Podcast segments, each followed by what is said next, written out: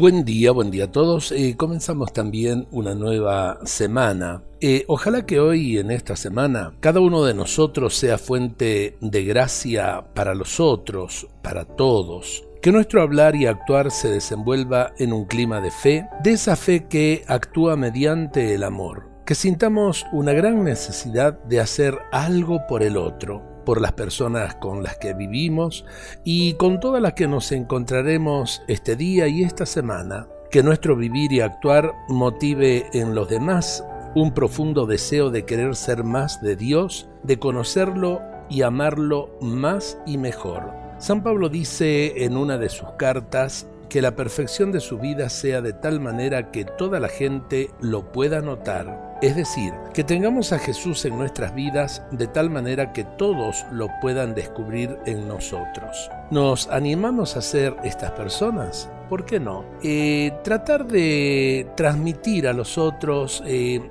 esas, perdonen la expresión, esas ondas positivas eh, que realmente nos lleven no solamente a vivirlas nosotros, sino también a transmitirlas a los otros. Eh, estas ondas positivas son el amor, la alegría, la paz, la reconciliación, el poder trabajar juntos, el poder coordinar ese trabajo los unos con los otros. Qué lindo es cuando eh, en el lugar de trabajo eh, hay comunidad, pero qué feo es cuando el individualismo nos gana. Por eso, qué bueno poder hablar, poder realmente transmitir la fe y sobre todo vivir con esperanza el día a día de nuestras vidas. Dios nos bendiga a todos en este día.